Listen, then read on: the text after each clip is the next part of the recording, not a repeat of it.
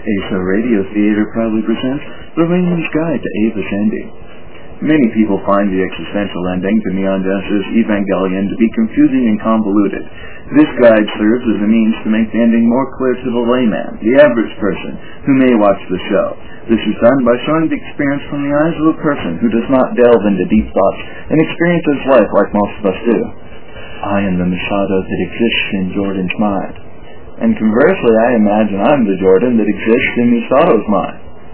Several minutes later. Wow, that was a really cool after-school special. A little overdone, though. That wasn't a television show, Jordan. That was but one version of reality that can exist as within, created by your mind. Oh, I see. What's on Channel 42? Jordan, this isn't some entertainment. We are forming the basis for the rest of your existence. Gotcha.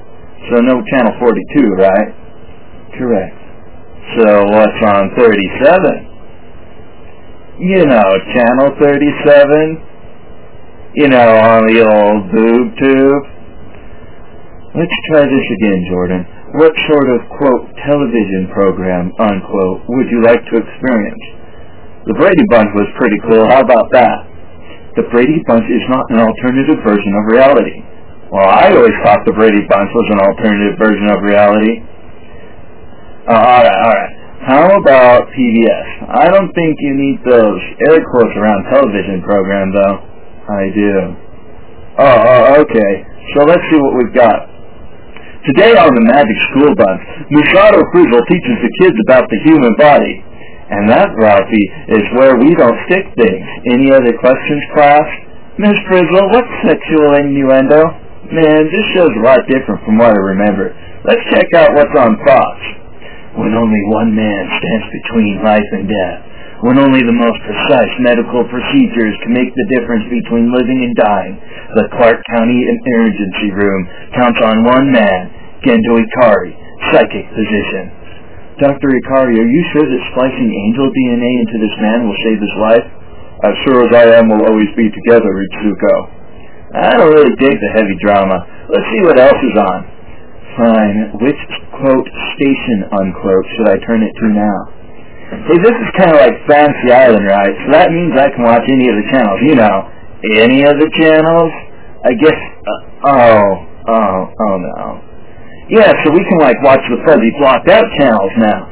Let's check out Playboy. Why don't you pick something else, Jordan? Come on, Playboy. Alright, fine. Tonight on the Playboy channel, we once again join the Playboy himself, Kaji, on Kaji's Playhouse. And welcome, ladies, to Kaji's Playhouse on this week's show. We're the girls who have even the loosest ties to me. Tonight we have Rey, Hoska, Rosado, Ritsuko, Yui, but we promise many more fine foxes on tomorrow's show. Be sure to tune on in. I'm kind of uncomfortable with you around while I watch this.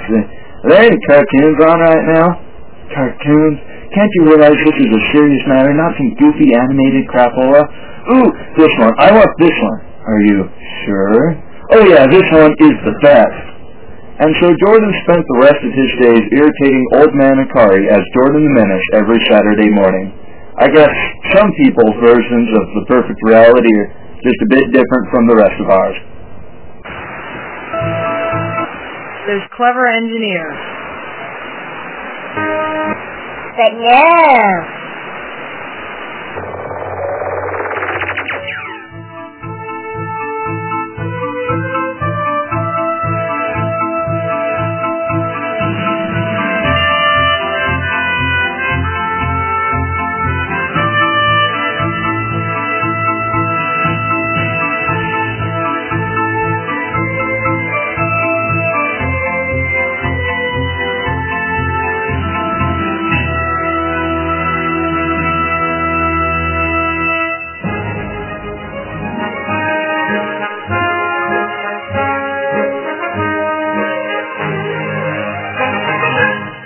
Time for ASO Radio.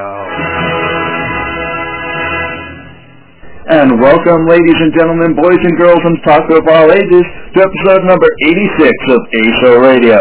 I, of course, am NV17, and I will be your host for this fine program. For those of you just tuning in this week, DB3 is not going to be joining us. He's been taking a few weeks off in order to go and take care of some college stuff, but I certainly hope that we can have him back on in a few weeks' time. Anyways, we've got a bunch of stuff to cover this show. We've got a whole bunch of anime news, some actually good stuff this week, unlike last week's, which was kind of sketchy. And we got two different anime reviews for you, as you might have guessed. One of them is indeed Evangelion. And, of course, we have the second half of our interview from NDK with Deborah Baye. However, funny little personal story here in a moment, and then we'll get into the news. I recently bought a defective PlayStation 2 from a local pawn shop.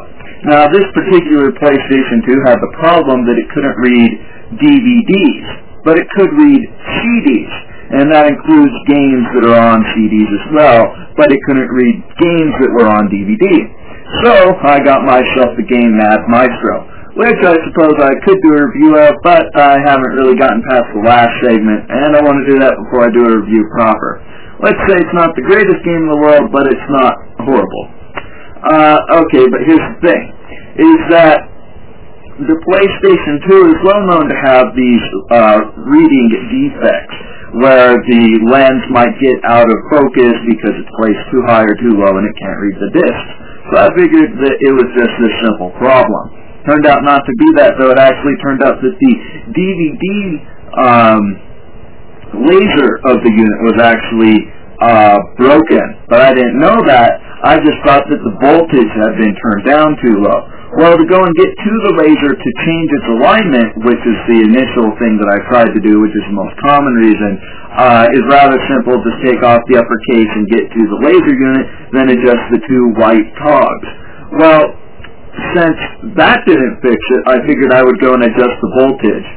Well, several minutes later, I had a pile of about 50 to 60 parts laying around, and the PlayStation 2 completely disassembled. And let me assure you that if you think a Rubik's Cube is tough, you're right. But a PlayStation 2 tends to be also a difficult endeavor to put back together. But I can assure you, after having taken it apart at least one more additional time, that it gets easier every time you go and do it. Unfortunately, as I discovered after tinkering with it for a couple of times, that I will indeed need to get a replacement laser unit, and unfortunately those are neither common nor cheap. So hopefully I'll be able to go and have a fully functioning PlayStation 2 within the coming weeks, and then I can start reviewing some of the games on that system for you. As I took a vow long ago, back when the Dreamcast was seeing its final days, and that vow, ladies and gentlemen, was simply that I would not buy any other current generation system until the next generation arrived.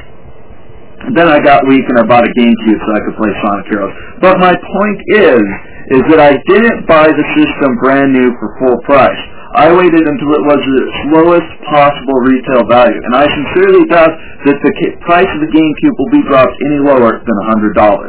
And it was also the cheapest way to play Sonic Heroes. Okay, so here's my point, is that I got a PlayStation 2 now. Once I get that up, fixed and working, short time thereafter, going to pick up an Xbox 2 and catch up on a whole bunch of last-gen reviews. There's a lot of good stuff on the PlayStation 2, some good stuff on the Xbox 2, and we'll be having a whole bunch of video game reviews for you, hopefully, in the near future. So just a little story there. If you're taking apart your PlayStation 2, be sure you write down what you took from where and how it goes back together. I didn't do that, however, I was successful in putting it back together. But like most projects where you take something apart without taking note of where everything went, I did end up with a couple of extra screws at the end. But regardless, let's get on to the anime news, shall we? Dun, dun, dun, dun. Welcome to the evening news with Dan Weathers. This is Dan Weathers recording your weekly anime news. Alright, well this week we have a good dose of anime news courtesy of our friends over at the Anime News Network. Let's start off with a bit of one about Protoculture Addicts. Protoculture Addicts, the long-running fanzine now operated by Anime News Network, has announced that only two issues of the magazine will be released in 2006, the first in May 2006 and the second in November 2006. The staff will be taking the extra time to redesign the magazine's layout and content. Currently, the first issue can be gone and ordered from Protoculture Addicts' website in a digital PDF format, which I imagine allows you to go and get the first issue in advance of the print version. Next up, we have a new Dot Hack anime. On Monday, there was an official press conference announcing the April broadcast of Dot Hack Root, a new TV series entry in the Dot Hack universe. Animation will be handled by B-Train and Yuki Kajiura's Fiction Junction, Yuka, will provide the opening theme. That, of course, is in Japan. We'll probably be getting that in 6 months' time. Next up, Robotech on mobile phones. Airborne Entertainment of Montreal assigned a deal with Harmony Gold to distribute the content based on Robotech to mobile phones throughout North America. Content such as ringtones, wallpaper, and games will be available to subscribers on major carriers such as Singular, Verizon, and Sprint, because they need more ways of extracting money from your wallet. Full Metal Alchemist Trading Card Tournament Series. RC2 Corporation has announced details about the 2005 Full Metal Alchemist Trading Card Game Championship season. The championship will be broken down into three major event categories: the Sensei's Trials, the Regional Championships, and the 2006 World Championship at Gen Con Indy in August. On a sad note, Akari Ifukube has passed away. That's right. Akari Ifukube, the extremely prolific composer for Godzilla, Otragon, and many other movies, died of multiple organ failure on February 8th at the age of 91. Viz Media talks Comic-Con. Viz Media will be showing up at New York Comic-Con booth number 211, where they will be promoting and selling their products, as well as giving away free and exclusive items. They will also have two panels, Viz Media Anime Panel on Saturday at 3 p.m. in room 1E16, 1E17, and the Viz Media Manga Panel on Sunday at noon in room E114, 115. Earlier this week, Funimation parent company Navarre Corporation reported its third quarter results. Although the company's group sales were up 17%, the group posted a net loss of $6.1 million compared to net income of $7.2 million for the same quarter last year. Contributing significantly to the deficit was a $12.7 million charge related to the write-off of balances related to the Musicland bankruptcy. The company's publishing segment, which includes Funimation, achieved net sales of $35.9 million, an increase of 65.4%. This was attributed to the release of high-profile products at divisions other than Funimation. Regarding Funimation, it was stated, Funimation is currently performing below expectations. Navarre's purchase agreement with Funimation provided for the sellers of Funimation receiving additional bonuses if Funimation achieves certain agreed-upon financial targets during that period. Subsequent to the third quarter results, the sellers of Funimation and Navarre Corporation had agreed to release $21.8 million that had been held in escrow, with $11.1 million being returned to Navarre and $10.7 million to the sellers. Despite the loss incurred this quarter, Navarre Corporation expects to post between $19 million and $21 million in earnings before interest, taxes, depreciation, and amortization for the 2006 fiscal year, which ends on March 31st, 2006. Hopefully, Full Metal Alchemist is hoping to go and keep these blokes afloat. So now let's switch gears, in more than one meaning, to Gundam Zeta Shaving Gel. Yes, that's right, the Kai Group, Japan's leading razor blade manufacturer, is selling Zeta Gundam Shaving Gel. The Kai Group previously released a limited edition of Zeta Gundam Hiyaki Shiki Razor Stand as a promotion for the Zeta 2 movie, as well as a promotion for the first Zeta movie. And months after its initial Cartoon Network release, YTV has announced in their anime bulletin that Full Metal Alchemist will premiere Friday, March 3rd at 10 p.m., just in time for us in the USA to be seeing the end of the series. I imagine, though, that the reason YTV hasn't started broadcasting Full Metal Alchemist yet had to do with an exclusivity agreement with Cartoon Network. However, insiders will have to go and send us some fan mail to know for certain. And last, Yamato Toys releases Howl's Moving Castle figures. Yamada Toys has announced the April release of a Howl's Moving Castle PVC set featuring 4-inch scale figurines of Howl, Markle, and Old Sophie. The set will retail for $24.99 apiece. Also in April, they will be releasing a set of 3-inch keychain figurines. But I have to tell you, I much prefer the keychain figurines. Very cute, wide variety of characters, including two different versions of Markle, one within and one without his disguise. Some really great stuff there, and of course, very funny because it has the flame spirit with each of those. Alright, well, that does it for this week's Anime News. Once again, of course, it's Curious of www.animenewsnetwork.com because they're pretty much the best anime news network out there. So, let's move along to our dual reviews. Does it suck? Does it rock? Who knows? Anime review. Alright, so this week we have two reviews, Volume 8 of Neon Genesis Evangelion and Volume number something like 7, yeah, 7, of My Sunikaku. So let's get started with Neon Genesis Evangelion.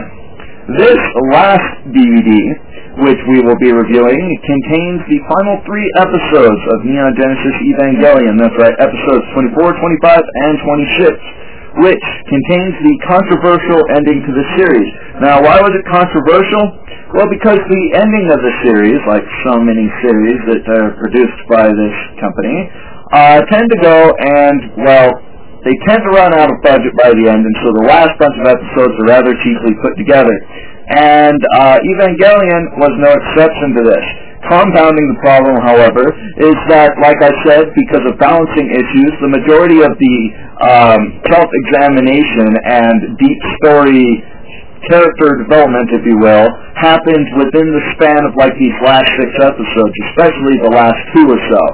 And because of this, makes for a very heavy, poorly animated, in a sense, final cut to the series. The 24th episode starts off innocently enough, if you can apply that term to Evangelion, where Shinji befriends the 5th child, who is now piloting Unit 02 after Asuka's synchronization has fallen completely apart and she's gone AWOL. He befriends this, and then, soon enough, has to go and take down the final 17th angel. Then, after all the angels have been defeated, we jump into episode 25 feet first.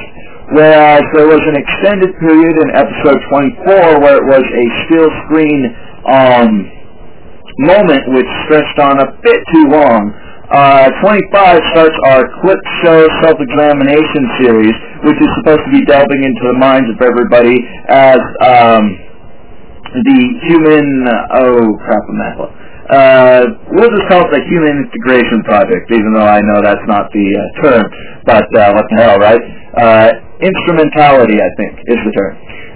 As this begins, basically everybody has to go and face their deepest, darkest fears, forced to do it so that they can overcome it, fill the primal, basic hole within all of us, and then become a fully functioning whole person, satisfied, happy, and ready to grow and evolve beyond just what they are, instead of constantly running in fear and being cowardly. And in order to do this, we're presented with basically a clip show of animation while the various characters are providing dialogue in the versions of themselves imagined within the minds of each other. And this clip show contains 3 types of animation. A, you've got your recycled animation from earlier within the series. B, you've got still shots of the individual characters in such a fashion as to not show their mouths most of the time in order to cut down on animation expenses. And C, you have still shots of various places around Japan which have been tinted and or otherwise distorted in order to make them look more anime-like in order to cut down on production costs involved with drawing all of that. And so you end up with something that, while seemingly cheaply animated, and in fact cheaply animated, has good effect as to the symbolic ways that the mind experiences reality. Whereas memories don't go and record everything but the key points and symbolic, symbolized versions of these, stylized to go and recall in a simple and efficient manner. In both the way that the mind works with day-to-day real-time interactions and recalling memories. So a rather good way of experiencing that all in all. Now, I did have to go and sit and, if you will, well, I had heard a lot of bad about this beforehand, so I went in prepared. And I have to admit that it was trying at some points getting through these final two episodes.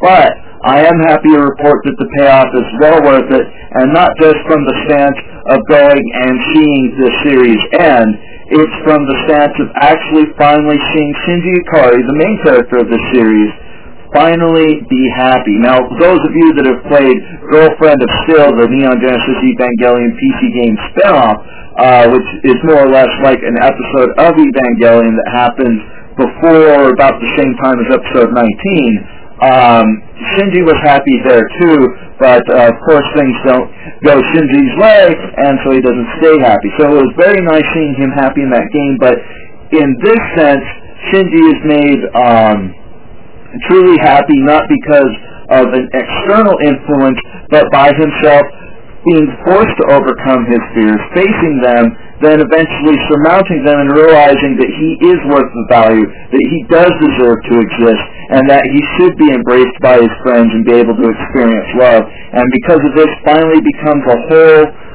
happy individual and is able to experience life fully.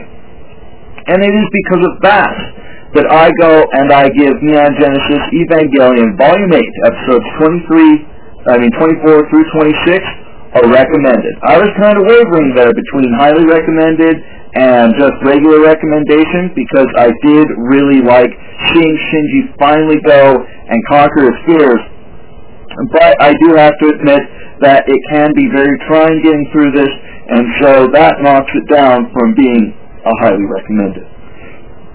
Next up, we have the first disc of the third box set of My Shinikaku. Yes, I realize that's a lot of numbers to deal with, but it is a very long animated series. It seems that in the world of anime, there's only two types of shows. Ones that last 1 to 2 seasons, and ones that last for dozens of seasons. And My Shinikaku is in the latter category. In this volume, I'm not actually prepared, because I just recently shielded on up, so give me just a second to go and look it up to see what exactly was in this one, so I can tell you whether it was any good or not. My apologies for those that are impatient. Yeah, so I can tell you I really enjoyed this volume, and that we probably won't be going and reviewing the Neon Genesis Evangelion movies anytime soon.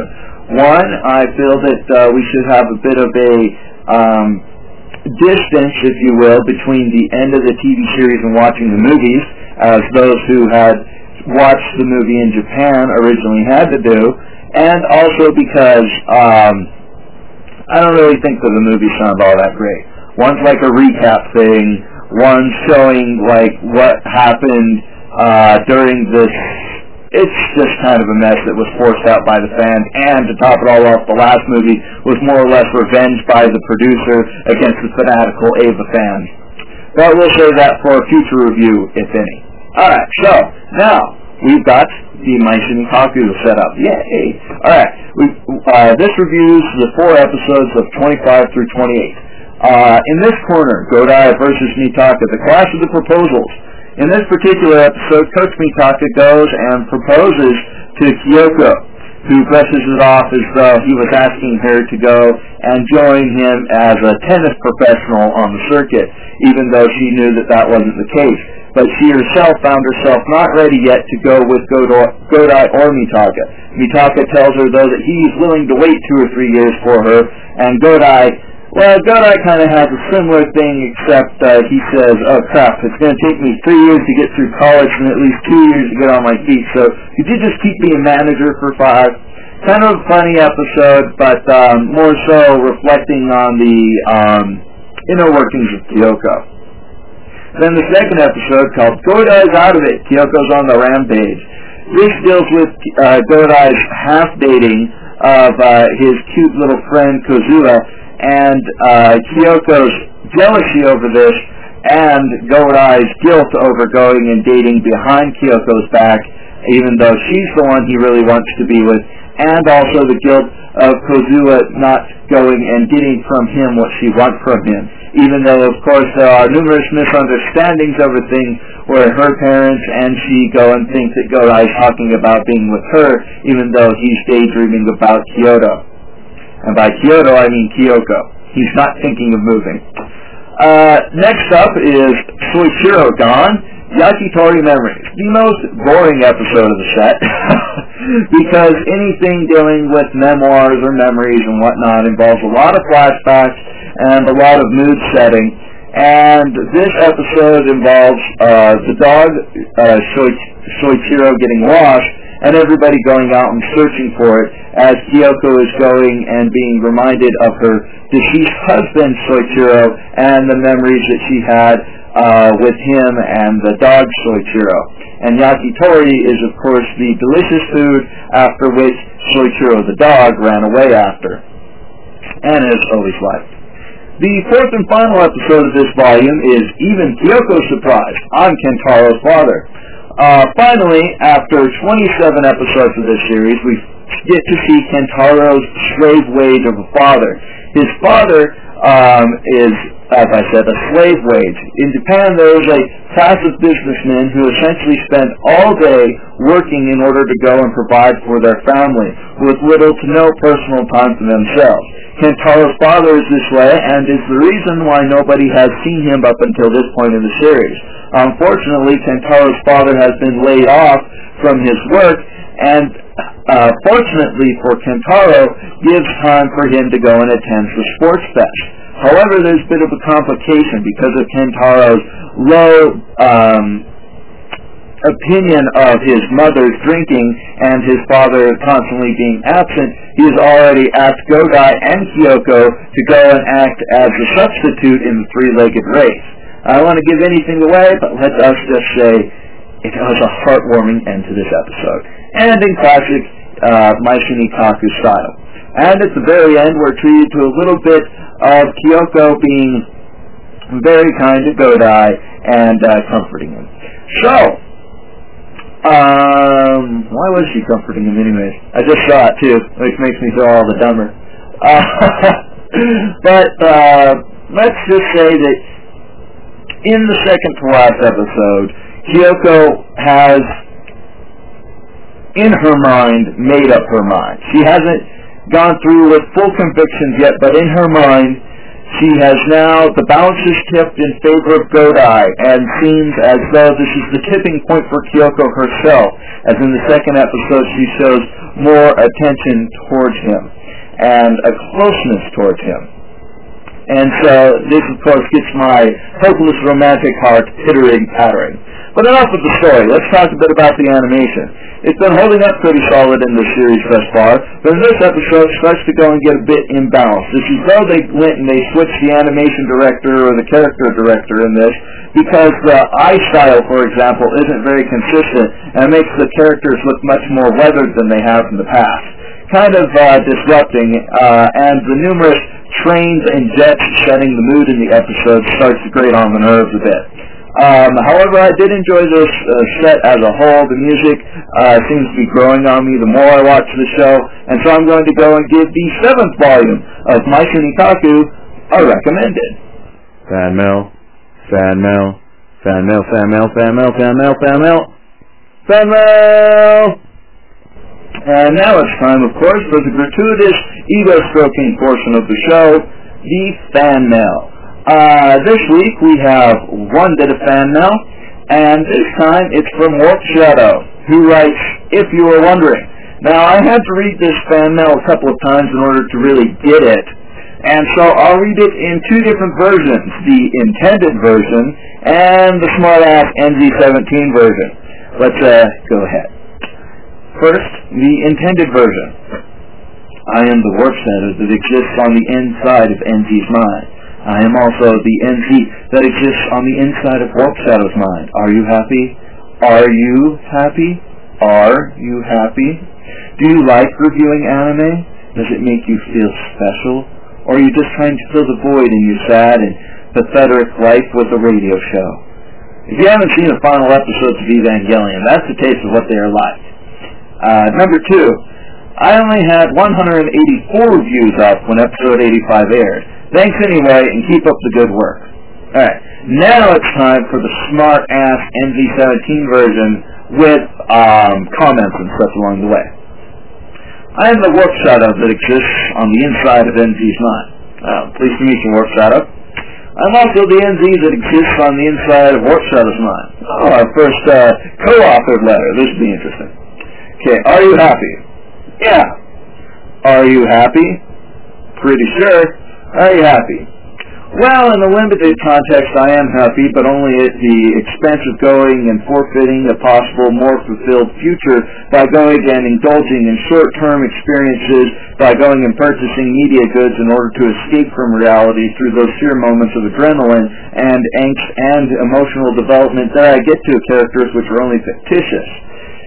But in a smaller sense, yes. Do you like reviewing anime? Indeed I do. It's something that brings me a bit of joy, but a bit more on that later after we answer these next couple of questions. Does it make you feel special? Actually it does. Going and having people listening to my radio show goes and gives me that kind of boost of confidence that I need in the day-to-day humdrum life. Or are you just trying to fill the void in your sad and pathetic life with a radio show? Well, I guess we already covered that bit. Alright. And of course, if you haven't seen Evangelion, that's what the final episode was. Alright, but I wanted to do a little aside here and mention why I started doing ASO Radio. Now, many of you have heard the standard story that I give out about how I started it because I was not able to go and start an anime club at my high school when I was attending the high school. But there's another, more deep reason for me doing ASO Radio. Back in the day, ASO was kind of my way of going and helping out the anime consumer in America. Back then, anime was still rather underground, as the big Pokemon Blast hadn't gotten everybody in the nation attuned to this anime phenomenon. And back then, anime was released on VHS, video cassettes. And these cassettes generally contained anywhere from only 1 to 3 anime episodes and generally retailed for $30 each. To compound matters even further, there were 2 different versions, one dubbed in English, one in Japanese with English subtitles. And so you were usually going to end up with the dubbed English version because that sold better, and you'd have to go online or swap tapes with somebody in order to get the the subtitled versions because it was so much harder to go and find those in a retail setting. And of course there was the whole big fan sub tape trading thing going on, which I'm sure gave the postal service quite a few extra dollars in the pocket. So I started ASO Radio both as a way of going and expressing and experiencing my love of anime, but also as a service to my fellow otaku, to let them know what was worth spending their time on and what they should avoid, and so that they would not waste their few precious dollars on something that was not worth watching. And in addition to that, by going and telling them what was good, they would go and hopefully buy these good anime, which in turn would encourage the anime companies to go and bring out more anime of a high quality that was really worth watching. So that kind of answers the whole NG's existential questioning of whether or not I'm doing this just for my own satisfaction or to go and help out my fellow people, which in turn would kind of go and help me out by having them a higher opinion of them. But in essence, as I look at it, that I started doing it for superficial reasons and then realized that I was going and doing it not just for that, but also to go and help out fellow people. So I was one of those people with the very few dollars who wanted to know what was good and what was not worth wasting my money on. And, of course, number two, about the only 384 episodes up. Well, I'm sorry, Rock Shadow, but you are going crazy busy with all those really quality reviews that you do over on Anifanatiku, and so I had only assumed that you had already skyrocketed past the 400 mark without taking into consideration your few-month hiatus from writing reviews. Okay, Well, that does it for fan mail for the show. Of course, if you would like to go and contribute to ASO Radio, be sure to use our fan mail submission form to go ahead and send us in your thoughts, opinions, and all that other great jazz that you would like read on the air. So if you want to send some in, check out www.nv17.com/ASO Radio and use our fan mail form to let us know what's on your mind. Come right up and spin the wheel to reveal your hotspot. Okay, so real quick before we dive into our interview with Deborah Baye, wanted to mention this, of course, is our first podcast episode. You can listen to us in the higher quality Aug Orbis format, or you can listen to us on the MP3 format, which is supplied through the podcast. If you'll notice, now on the ASO Radio site, there's links to our RSS or podcast file, which you can subscribe to in your favorite podcast reader, be that a music application like iTunes, a website service like Yahoo, or a dedicated program specifically for RSS feeds or podcasts. On the next episode of ASO Radio, episode 87, we'll go and review/mention a couple of these programs that you can use on your computer for the optimal ASO Radio experience. For now, however, just go ahead and use the convenient links on the main page to go and put us into whatever reader you prefer, or of course you always have the option of just visiting the ASO Radio website and downloading or streaming the episode directly from there. So, more about podcasting next week. Without further ado, let us join part 2 of our interview with Deborah Baye. So then, what are some of the non-anime things that people might have seen you in? Well, I mean, I do a lot of live comedy in New York City, so, yeah. Like, what clubs or groups were you in? I was with a group for 10 years called Theater Sports in New York City. Now I'm with a group called Comedy Sports, and I'm in a show called The Next Big Broadway Musical, which is a totally improvised musical comedy from start to finish. It's critically acclaimed. Every time we do a run, we sell out every show, so it's got a cult following, and it's a really great show. Not because I'm in it. It's just on its own. It's a fabulous show. Oh, well, we know you're unbiased. Well, of course. Of course. It's like we have the best anime talk radio on the internet. Right, right. So that, and I do voiceovers for radio and TV, and I actually have a Wendy's spot running right now nationally, so that's kind of cool. That is pretty cool. Yeah. Now, being from New York, doing improvisation, I've got to ask, have you seen spam a lot? No, I haven't. The thing is, just like people here in, Denver, Colorado, they take their mountains for granted, and they don't even look at them after a while, and a city girl like me comes in and goes, oh, mountain's pretty. I take my Broadway for granted. I don't see a lot of Broadway because I don't have a lot of time. I know, but it's also expensive. You have to understand, it's $100 a ticket, and it's not the only one. So there are several shows that are fabulous in New York, but I don't generally have $100 to blow on a ticket. So I'd love to see spam a lot, but that's okay. We had to come here on a shoestring budget. So you understand. I'm familiar with that situation. And then even if you do have the money, coming by the tickets is not easy. I mean, everybody wants to see it. So there's the tourists who want to see it. There are the regular New Yorkers who want to see it, and they put their bid in, months ago. So, that kind of reminds me of this episode of Pecker. I don't know if you watched that show. I don't. Very funny show about a pessimistic guy that lives in New York City. Funny enough, coincidence. But it's because it particularly applies here. There's this episode where he's a doctor and he goes on vacation, but he doesn't want to go anywhere because he's always finding faults with all these different locations. Too busy, too crowded, too hot, too cold, too much rain, too little rain. Right. And so finally, his ditzy assistant suggests that he goes on vacation in New York City. And he says to her, Linda, are you nuts? I live in New York. Why would I want to stay here more than I have to? Right. And she says to him, well, think about it, Dr. Becker. How many great things in the city have you never been to, even though you've lived here for years? She's like, there's Broadway, Staten Island, and all these other things that you've never seen. And he's like, Linda, that's the You know, that's a good point. Yeah, it really is going on vacation there and having the best vacation he's ever had, you know, so. Well, I like it when people come to visit me in New York because then I can be their tour guide, and then I get to see New York through their eyes, and I get to do things that I wouldn't normally do. Like, how many, why am I going to go on the Empire State Building? Why? I mean, but to take them... I have an excuse. Oh, I have to take them, and then I end up enjoying it in the meanwhile. Like, just before I left, about 2 weeks ago, some friends came into town, and I took them on the Circle Line, which is this boat that goes all the way around the island of Manhattan. You see it all the way downtown, goes back along Queens and the Bronx and back down. And that was great. 3 hours. I mean, it's a great trip, and, you know, there's a guide talking all the time, giving you all the history of, well, this is this, and that building's that, and this developed here. And you learn a lot, and I was in New York, and I didn't know half of these things.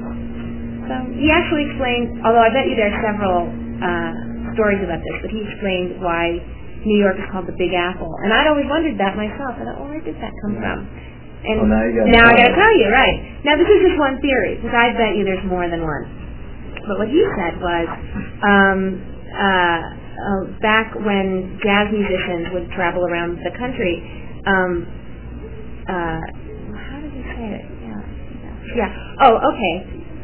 So when they would travel around the country playing in different states, they would the Big Apple.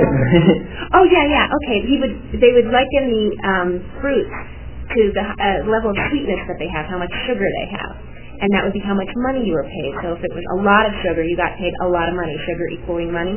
And he said that... Like a cherry cake would be really good. Right, exactly. And so he was saying that the Big Apple, the apples are very sweet, and that the pay was really great. So this was the Big Apple as opposed to the little orange or the tiny pear. Or the tart grapefruit. Exactly, the little grapefruit. Great. Maybe it's just because there's a lot of apples driving taxis there. Exactly, it could be. It could be. But, but tell us about your improv, because that appears to be a big part of what you've done. It is. I've been performing and teaching improv for about 16 years, and I started, a lot of time. I think it's the only thing I've ever done for that long other than breathe and blink. So, I think the great part about improv is it's both comedy and drama and all that, but you don't have to memorize lines, which is both good, because you don't have to memorize, because memorizing foreign, but it's bad. It's bad. It can be hard, playing off each other at times. Yeah. But now I'm still in the microphone, so... Right, I was going to say I started when I was a teenager, but just in regard to that learning of lines, I've heard people say, improv is for lazy actors because you don't have to learn your lines. And I remember when I was younger, not that I'm old now, but when I was younger, I was a much quicker study. So if I needed to learn a page worth of lines, I could do that in a day, But now I've gotten really out of practice because I'm so used to just being off the cuff and just making stuff up that I have to really exercise my brain to memorize and retain that memorization. So it's a struggle now. It never used to be before. But I think I've gotten so trained to not worry about lines that when I actually have them, I really have to work hard to remember them. So it's a constant struggle now whenever I am doing something that's scripted. So are you with an improv association now? I'm with a show and company. It's called Comedy Sports New York, and they're actually franchised all around the country. Oh, yes, that's the one that's in Utah. Yeah, there's Comedy Sports everywhere. So I'm in Comedy Sports New York, and I've been with them for a couple of years. And what's your color? Oh, we have different colors. You get to choose different colors? Oh, yeah. It's a competitive improv. There's a referee and a ref shirt, and then I think the shirts that we have are like red and blue with some green ones. That's all I know. And I'm also with this other show called The Next Big Broadway Musical, like I said, which is an improvised musical comedy. So that's the extent of it. Like you said, we get tickets, but it's rather expensive. Yeah, it's a little far away for anything. So, you see, we went to, there was an improv group at the high school we went to. Oh. And both of us were in it, and it was a lot of fun doing that.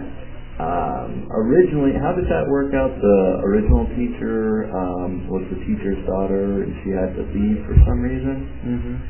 But the students liked doing it so much that they went and they took over themselves and basically ran the project themselves after her daughter had to go off to college or something like that. So, you know, shows how much people can really love something like that. It's look, I got hooked when I was 16. I went with my high school drama class. So many addictions start at that age. I know, they sure do. Well, that was mine, and it's really bitten me hard. But, yeah, my whole acting class, we went to a show on the Upper East Side called Chicago City Limits, which is a sketch and improv show. So they would do some improv and then they would do some sketch.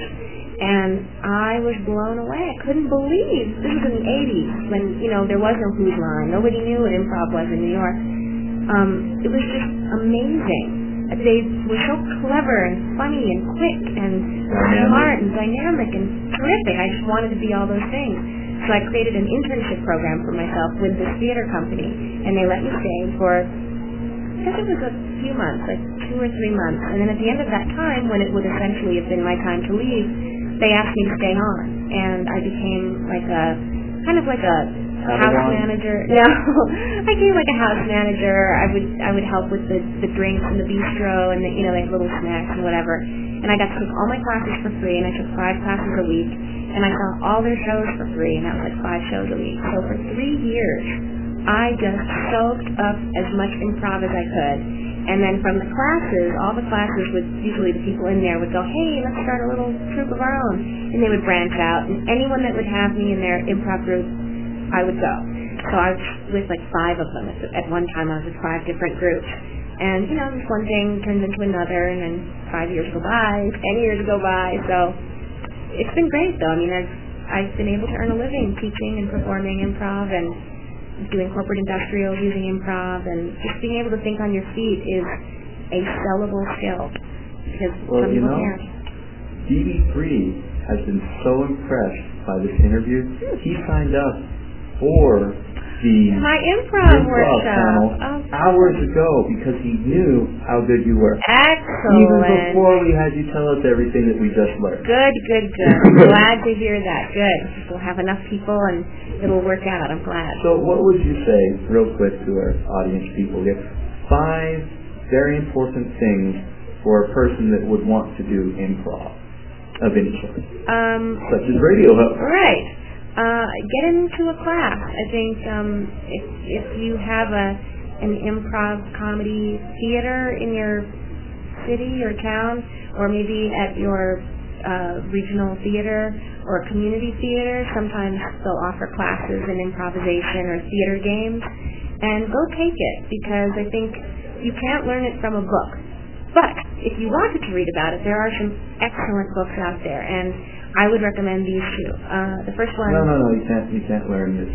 No, I'm sorry. I think, you know, you can't learn the performance aspect, but the theory behind why you do the things you do, you can definitely learn from a book. Kind of like computer science. You can go and you can learn how to program and blah, blah, blah, but things change. Right. And so if you don't know the theory, you're not going to be able to keep with it. Right, exactly. You have to understand the underlying elements to what you're doing.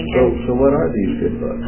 The first one is Impro by Keith Johnstone, and it's called Impro and not Improv because in England they call improv impro. They leave off the V. And Keith Johnstone was responsible for starting theater sports, this type of competitive improv theater. And so that one I would recommend. And then the next one I would recommend is a book called Truth in Comedy by 3 authors with very strange names, Del Close, Charna Halpern, and Kim Howard Johnson. And that's a really easy read, whereas Impro is not an easy read. It's really digestible. It's like my improv Bible. I still go back to it for inspiration. Truth in Comedy is just an easy read. It gives you the basic, you know, basic level understanding of the rules of improv and how to improvise well and working with other people. All right, then. Well, let's go ahead and wrap up this interview because we've been going almost 30 minutes. Wow. So real quick, what are some things that just came out and will be coming out that you'll be in? That you can say. Like, we don't want you to... Yeah, don't break any contractual stuff. No, nobody cares. Nobody cares. Now, here's the problem, because I can't remember which of these it is. Okay, I think it's called Genshiken. You want me to pronounce those real quick? Or? Is that right? Did I say it right? I don't know. I haven't seen it before. Well, it's a series called Genshiken, and in it there's a, I think I played a character named, oh god. Goshinfuge? No, I think it's Kujibiki. I really don't remember. The idea is there's a, the characters in that show watch an anime show in the cartoon, in the anime itself, and I am the voice of one of the anime characters that they watch. So their character's watching an anime, and I'm the anime that they're watching. So it's kind of like a show within a show. Yeah. Now, if I can remember what it was called, that'd be a really good start. But yeah. Anything else people should look forward to? I guess Gravitation. I think that came out, and that's out there, and I'm Nika in that, and that is popular and seems to be fun and good. All right then. Well, as a way of saying goodbye, you want to plug our show in one of your many character voices? Sure. What do I say? Say, made by the fans, for the fans, ASO Radio. ASO Radio. Made by the fans, for the fans, ASO Radio. And thank you once again for being on the show. Thank you. Nice to meet you. So I'd like to take this opportunity to once again thank Deborah Baye for her time and input for ASO Radio. Always a pleasure to interview voice actors and industry insiders for feature on our show. However, folks, once again, we've reached that point. Yes, the point where NV17 sets its gap for yet another week. We've reached the end of episode 86. With that in mind, be sure to tune in next week. We'll have some more great anime news, some more in-depth, insightful, jaded, critical reviews, some fan mail. Of course, that all depends on if our fans write in to make the show. And another interview from Nandesucon 2005 and our upcoming feature on podcasting and how you can enjoy it. Anyways, for this week of ASO Radio, this is NV17 saying good night, good luck, and good listening. ASO Radio is copyright of NG17 Productions. ASO Radio is licensed to the general public under a Creative Commons Attribution Non-Commercial Share-Alike license. Additional licenses available. For more information, visit us online at www.ng17.com.